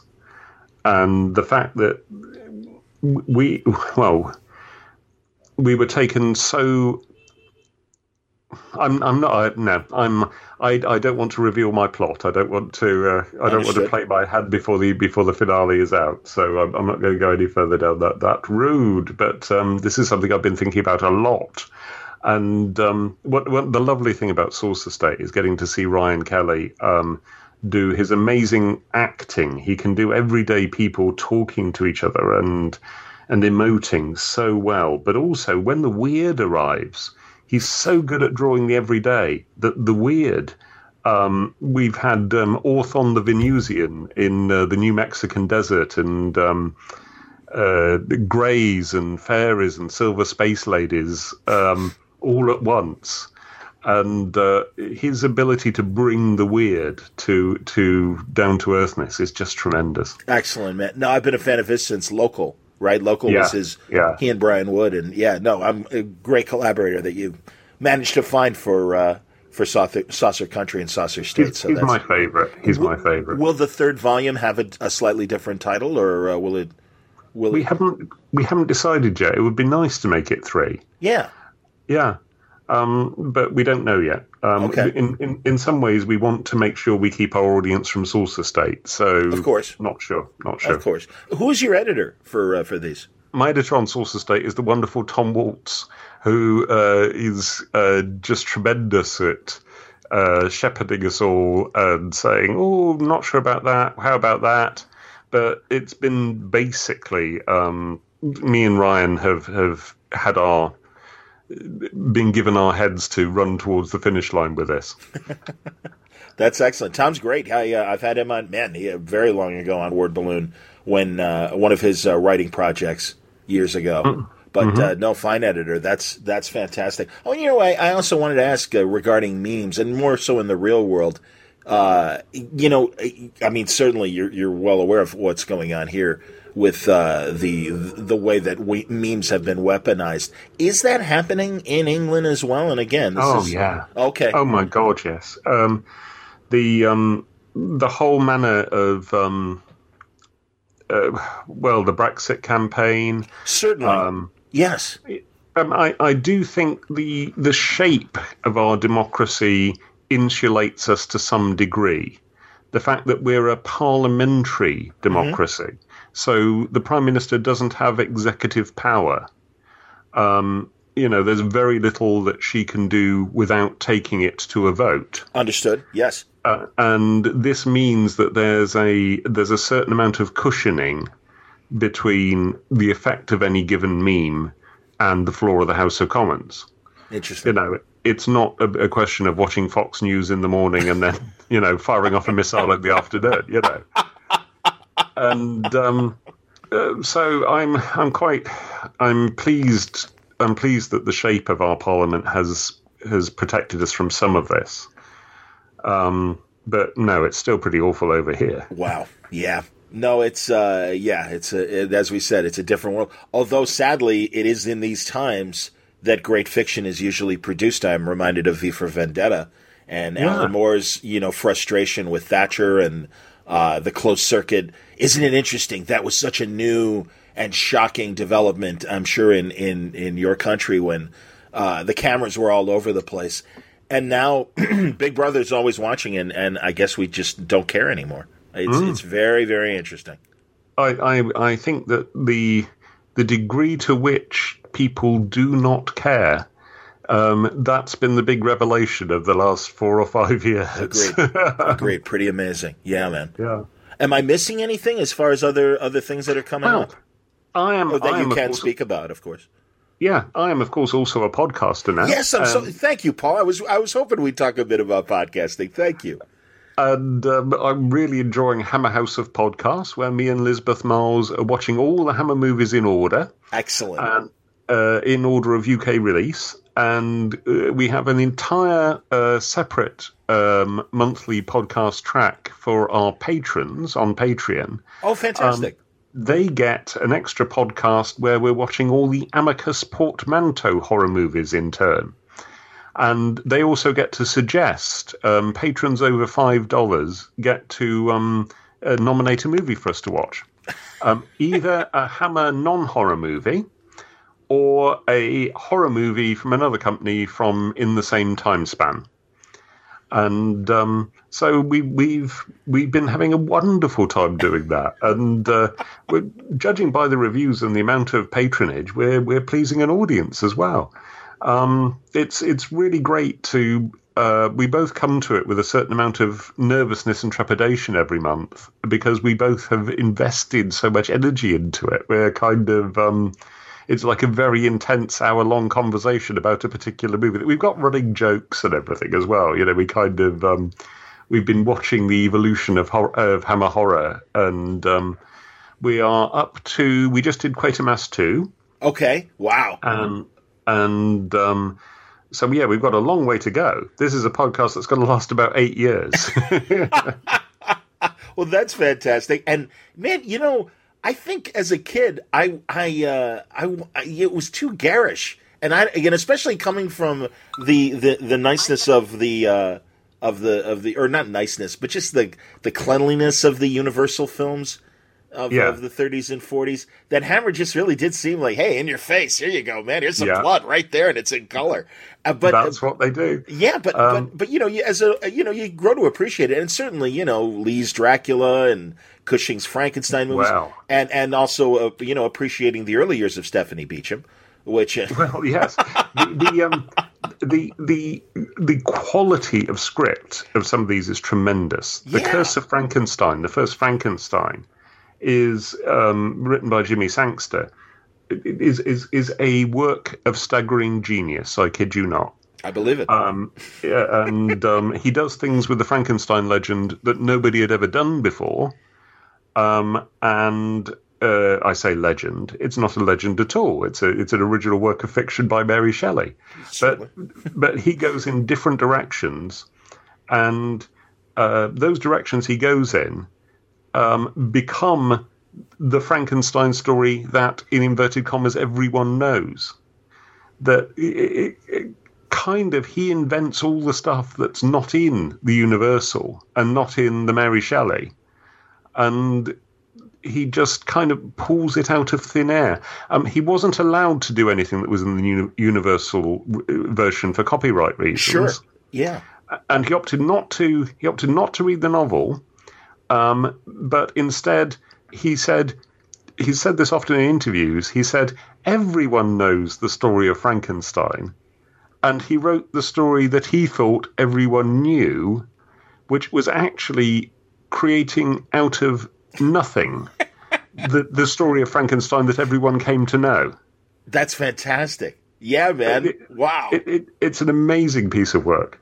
You see that, and that's the thing, man. You get such command of the language that every time I hear you on a podcast, I'm always thrilled. And I used to love. What was the roundtable that you used to participate in? Oh, the Cornell Collective. Of shame on me. I didn't realize that it, was now your only, own self-titled podcast.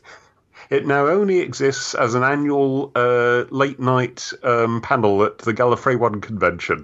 it's not. It's not even a podcast anymore. We we we, we recorded the initial couple, but, the, but then we decided that we were being so filthy that um, really we it was easier just not to put it out. Are the older episodes still available or no? Um, actually, no, because um, we haven't found uh, venue. The, yeah, we the uh, company that made them um, oh. got out of the podcasting game, and we've still we've still got the audio, but we're we're looking for a long term home. Okay, all right. And how long have you been doing the Hammer uh, podcast? Um, uh, about five months now. We're cool. on to about six months. We're we're, we're on to our, our episode fives. Okay, so you you release it monthly. Yes. Okay. It, it's well two weekly if you're a patron. Yes, of course. Okay. Hmm. That's excellent. I man, you know, uh, well, and again, as someone who tries to put them out weekly and stuff, and well, you got your writing to do. All I have well, to do exactly. is I'm, sit on radio would, and and you know bore people with my traffic it reports. It would kill me. It would kill me to do Hammer Post podcast every week. the amount of energy we put into it. That's a job, you know. I understand. I totally understand. But that's that is so fantastic, and I man, I am so in. So that's great to uh, to know because I saw on your blog you mentioned the Hammer podcast and didn't realize. I assumed that you might have been a guest on it and stuff. Didn't realize this is something you're doing uh, yourself with your with your co-host. What is her uh, backstory? Oh, uh, Lizbeth is um, a uh, she's part of the Verity Doctor Who podcast, which is Hugo nominated this mm-hmm. year. Yes, I saw uh, that. And um, uh, she does lots of other podcast work. She's also um, she works. Uh, she's she's a, a writer. She's um, done some stuff for Big Finish. Um, uh, you know, so she's sort of from deep in Who fandom, and she's kind of my closest friend. And um, so we were we were both thinking of, you know, what we what original thing we could do in podcasting and um, we both love Hammer horror. She she kind of loves Peter Cushing and thus Hammer horror. Makes sense. And yeah, I'm I'm I'm more there for the writing, but um, and, and, and we both we both bring a uh, individual perspective to to the movies, and um, the interaction is great fun, especially when uh, you know um, she tends to have a very um, she enjoys the business of watching a Hammer movie and I'm slightly more negative. But we, we both we we both you know if, if if something isn't good, I'll say so. But sure. we both we both believe a listener enjoys the um, the positive more than the negative, so we try and find the positives. I understand. Um, and um, and it, sometimes it's really easy to find the positives, like with the Curse of Frankenstein or the Quatermass experiment. Absolutely, yeah. Mm and sometimes there's one coming up called there's one coming up called the man who could cheat death, which you know, is just a hell of a trudge. It really is. Where's and she'll, but but she'll be doing what she always does and goes, "What are you talking about?" it's fantastic. yeah. Where what was her take on uh, the way they handled uh, Peter Cushing in uh, Rogue One? Oh, she loved it. Oh, oh that's well, great. She she just well well I can't speak for her. Well, I um, understand. I, I mean, I I've seen her reposting on Twitter an awful lot of um, uh, artwork for, about him from that movie, so I assume she liked she liked the, uh, the just like the resurrection of the Cushing character. But actually, she she may have thought that was a bad idea. She might she might prefer the actual Cushing. I don't know. Well, that's the thing. I, I understand. You know, I I appreciated it for because I think it really was well done. And and I remember, God, thirty years ago when HBO was doing the Tales of the Crypt uh, television series based on the EC comics, and mm. they kind of then had a very crude attempt to resurrect Bogart in uh, in in one episode, and it was you know it was clunky. Or and certainly I don't know if they uh, if the advertisements made it to England, but there have been certain like you know beer commercials oh, yeah. and oh, things yeah. where John Wayne or uh, Fred Astaire dancing with a vacuum cleaner, and you're just like oh god, you know. But oh. I, but I did think that yeah, bringing Tarkin back in this way I thought was really inventive and I yeah. thought was well done. I, I, I liked it as well. I I um, I liked young Carrie Fisher as well. I thought that yes. was a, a, nice thing. Absolutely. What What have you thought of uh, the the new Star Wars films in general? Um, I I really like the recent ones. Um, I'm um, my wife is the huge Star Wars fan. Okay. Um, I I get a bit uh, lost actually. I don't I don't it, I don't follow Star Wars continuity. It's not in the back of my head. I don't have those internal computers going. Understood. Yeah. So I'm I'm forever asking my wife, and who's that? and, and, and, me and Jennifer Heddle, who's high up in Lucasfilm books, um, we always have um, dinner together at uh, San Diego Comic Con um, because we go way back. But largely on the basis that I'm not going to hit on her for work because, because I know nothing about the universe she manages. Oh, that's cool. and um, so, you know, one day I'll pitch her my novel where some of the Star Wars people people fight other Star Wars people. And there'll be some kind of conflict between Star Wars people on their their, their planets, and they will kind of uh, uh, there will a, a conclusion will be come to probably with some of the famous Star Wars people in it. That that's my pitch. Sounds great. Where um I um oh and you know I didn't even recognize um and I forget the actor's name Adrian I want to say Vivian from the Young Ones. Oh yeah, it's great. He's he's got such a, a big serious acting career now. The BBC did a tremendous version of War and Peace, which is one of my favourite things. Cool. And and he had a big central role in that, and it was heartbreaking. He was wonderful. That's awesome. That's great. Yeah, a good friend of mine who lives in Milwaukee was reminding me that uh, is it a- Adrian and I forget his last Adrian Edmondson. Adrian Edmondson, of course, and great as Vivian. I mean, I, am such a fan of those six or eight episodes of the young ones. And uh, yeah, she's like, you know, you, you saw him, didn't you? And it was Rogue One, right? I believe it was Rogue One. Yeah, or was it yeah. Last Jedi? Yeah, it was Rogue. See, do, I'm do you know, like you. I'm not the person to ask. There, I was going to say I'm like you as well, sir. Last Jedi, did you were you, you, you were happy with that? I know that that, and we don't have to go into detail, but I certainly um, I think there are both sides of the aisle. I liked Last Jedi. Myself. Yeah. Oh yes, I, I, came. I was crying for half an hour after that movie. I, I I kept crying in the car on the way home. I couldn't stop.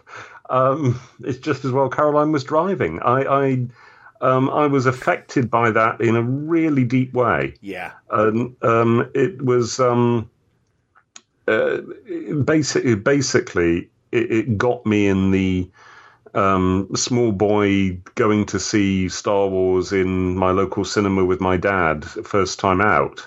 Wow. Um, and it, it just got me in a um, got me in the nostalgias, and it was a a perfect ending for that character. Um, I, I, agree with that. I wish there was a little more for Luke to do in the film. That's my only. That's my only slight quibble. What what I what I absolutely love is that he couldn't have hurt Kylo Ren at all. That he was doing that perfect um, Jedi thing of yes. just letting him fight himself. Yep. And um, it had so many resonances with, um, you know, uh, yeah, with um, the death of Obi Wan Kenobi, just you know, folding yes. Uh, away in his cape, and um, absolutely, yes. Uh, you know, it was the perfect peaceful warrior thing, and um, you, you know, uh, I, I'm, I, I'm, I really like the portrayal of Kylo Ren as. As, as as the disease made manifest as the the the the, the problem with um, young men who are seeking something and can't find it and are looking in all the wrong places. Um, I have no sympathy for him. I meet enough of him online, um, but and, and, you know he he is that that whiny yes um, uh, whiny fascist, and um, yeah yeah you know uh, but the the fact that that he basically he basically um, gives everybody time to escape because he just has to finish off Luke Skywalker himself in a very dramatic way, and that Luke isn't even there. That's delicious. Agreed. No, that's great, man, and I and I agree, and and I'm fascinated to see how J.J. Abrams takes over with the next episode because it does seem like they really tore up everything that they set out with Force Awakens. Nope, Snoke doesn't matter. Nope, uh, you know, uh, I love his speech to uh, to Rey about none of this matters. Like you think that this is all this one big whole thing. It's all bullshit. You well, know, and, and I, I while I go ahead, please, yeah. I was very relieved that um, you know um, it would be nice to think that something in the Star Wars universe isn't about the um, one's royal genes being yes. being inherited. Yeah. And um, on the other hand, the Star Wars universe has a history of people telling complete lies about the um, parentage of other characters. Um, True, exactly. So, but it would be really nice if Rey just wasn't anybody special. That would be really good. Yeah, I think it's an interesting turn, and, and no, it only fascinates me of what they might be doing in the in the next movie. But mm, it's uh, very hard to predict where it's going, which is which is great. Wasn't wasn't really the case after the first movie. I think this has really added Agreed. spin to it. Yeah, I mean that's the thing. It's it reminds me of uh, like in The West Wing when you know Aaron Sorkin kind of blew everything up at the end of the fourth season and handed, mm. handed it. I don't know how, how, if you've ever watched The West Wing. Oh but, yeah. Usually. Oh okay. There you go, man. I uh, yeah. You know, I just uh, literally as we're recording, I had Tim Matheson on who played the vice pre- the first vice president, John Hoynes, and of course from Animal mm. House and other great movies and TV and stuff. He uh, but yeah, I, uh, I loved how they, you know, it was almost the same thing of okay, I just blew everything up that you set up in the first status quo. Now what are you going to do with this? Mm, See you later. I love moments like that. Agreed. Well, dude, mm. great conversation as always. I truly lovely to it. hear from you. Thank you so much for having me on. Continued success. I'm I'm really excited about uh, reading the wildcard books and uh, uh, thrilled that uh, again Big Finish is honoring uh, Bernice Summerfield in uh, the way that they are, and can't wait for the uh, the final volume of uh, Saucer State and whatever uh, plans uh, come up. So yeah, man, and the Audible sounds sounds great. Thank you, thank you. Um, see you see you at a convention this summer. I hope. Paul Cornell, I've already started listening to the Hammer House podcast. I've listened to the first two episodes. It's hilarious. Paul is just a natural podcaster, storyteller, obviously, and really always happy to welcome him back and talk about his uh, new and future projects. So, won't be the last time you hear from Paul Cornell on Word Balloon. I hope you enjoyed today's show. It was brought to you by the League of Word Balloon listeners. Again, thank you, League, for your support. If you'd like to subscribe to Word Balloon, you can go to patreon.com slash wordballoon, or you can go to wordballoon.com and click on the Patreon ad.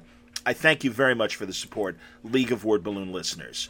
Word Balloon is also brought to you by InStock Trades at InStockTrades.com, where you can find great books like uh, Gwenom, Spider Gwen, Volume 5, Jason Latour, Robbi Rodriguez. What a wonderful series that continues to entertain. I think they might be wrapping things up shortly, but um, this volume, Volume 5, 42% off, $10.43. You can also get things like Harley Quinn and the Gotham City Sirens on omnibus. Uh, this uh, reaches back to Gotham City Sirens, the full uh, run, and uh, Catwoman 83. Um, wow, what a collection! This is uh, this is a biggie, and I'm looking for a price. Here we go. It's fifty percent off, thirty-seven dollars and fifty cents. Some Harley Quinn goodness from in stock trades. There are also things like Lazarus uh, X plus sixty six.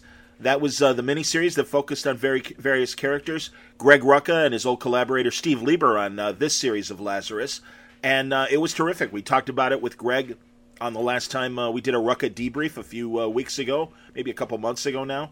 But uh, this says Michael Lark is in there, and Eric Trautmann, and Steve Lieber, of course, Justin Greenwood. I believe actually it was separate artists for each issue, as I remember. But this is a great miniseries that uh, goes into more uh, detail of the Lazarus universe. It's 42% off, $9.85. You can get Ninjak, Volume 1, Ninja Files. Uh, this is Christos Gage and Trevor Hairsine. Uh, I, you know, I've really become a, a, a, Valiant convert, especially when it comes to Ninjak. He is one of my favorite characters. Colin King, a very interesting secret agent. Uh, this volume is 30% off, $6.99. Just a few of the great books you can find at InStockTrades.com.